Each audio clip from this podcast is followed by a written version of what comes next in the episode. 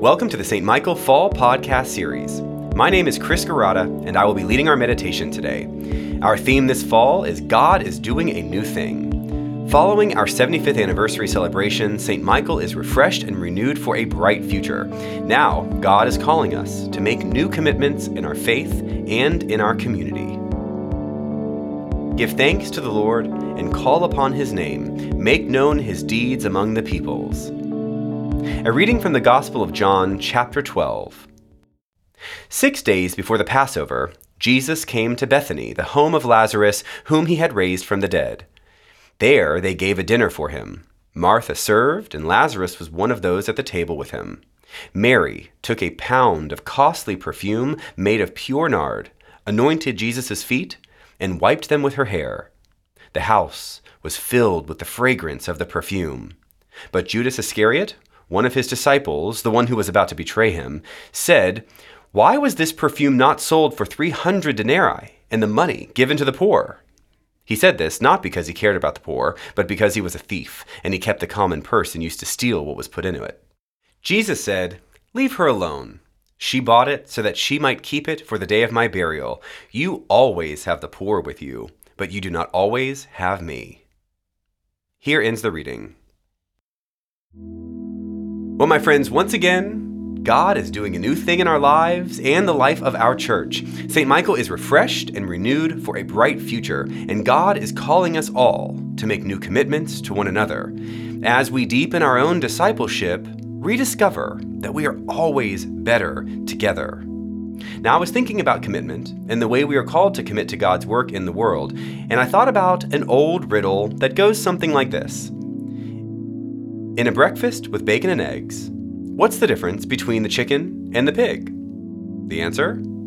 The chicken is involved, but the pig is committed. Now, I can't take that old saying too far, but suffice it to say, there is a lesson about commitment hidden in there. We are all called to follow Jesus, and that call comes to us without consideration of its convenience or its ease. Now, I'm fond of saying that Jesus is inconvenient. And that is certainly the case when you consider how many demands are put on our lives. Each one of us has countless ways we can spend our time, and each one of us must make a decision about how we spend each precious hour, each day, and each week, and each month, and so on. The habits we create are powerful, and most of us live out our habits day in and day out, which is why the challenge of Jesus can come as kind of a shock to many of us. Jesus came to bring something new. Jesus came to show the world that God's presence is not something to take for granted, and that our participation in the renewal of the world is critical. Each one of us is called to invest ourselves in personal growth as well as investing ourselves in the growth of our neighbors and our world. And this is no small thing. Many of us grew up in a culture where Christianity was, in a sense, woven into the fabric of everyday life. There were certain facets of the Christian life that were assumed or givens. But over the last century, those assumptions really can no longer be made. That a person would be connected to a faith community, or that a person would give generously to the work of God in the world, is no longer something that we can take for granted.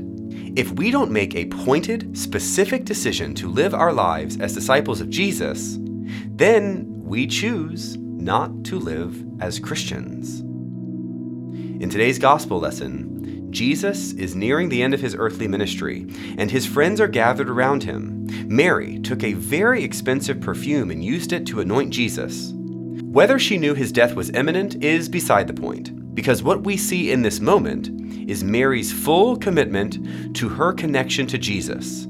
She wasn't worried about how much the oil cost, or whether she could save it for another day. No. Mary had something to give, and she gave. Period. Most of us, if I am honest, are not like Mary in this passage. Most of us are more like Judas, who reacts with thoughtfulness and pragmatism. Judas knows just how expensive that perfume is and what could have been done with it. Judas knows that their futures are not secure, and they might need extra money for a rainy day.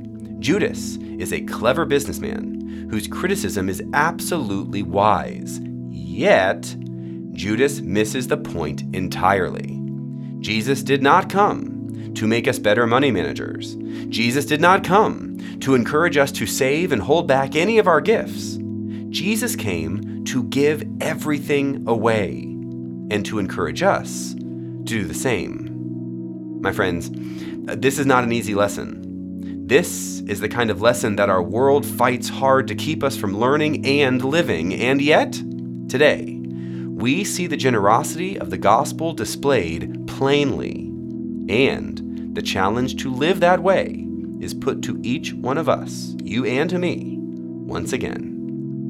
Each of us has a role to play in the renewal of our world. Each of us is being called to give and give again and to give with abundance toward God's work without any fear of what might happen, knowing that we are never alone. We are committed here at St. Michael to stretch ourselves each day to do and then do more.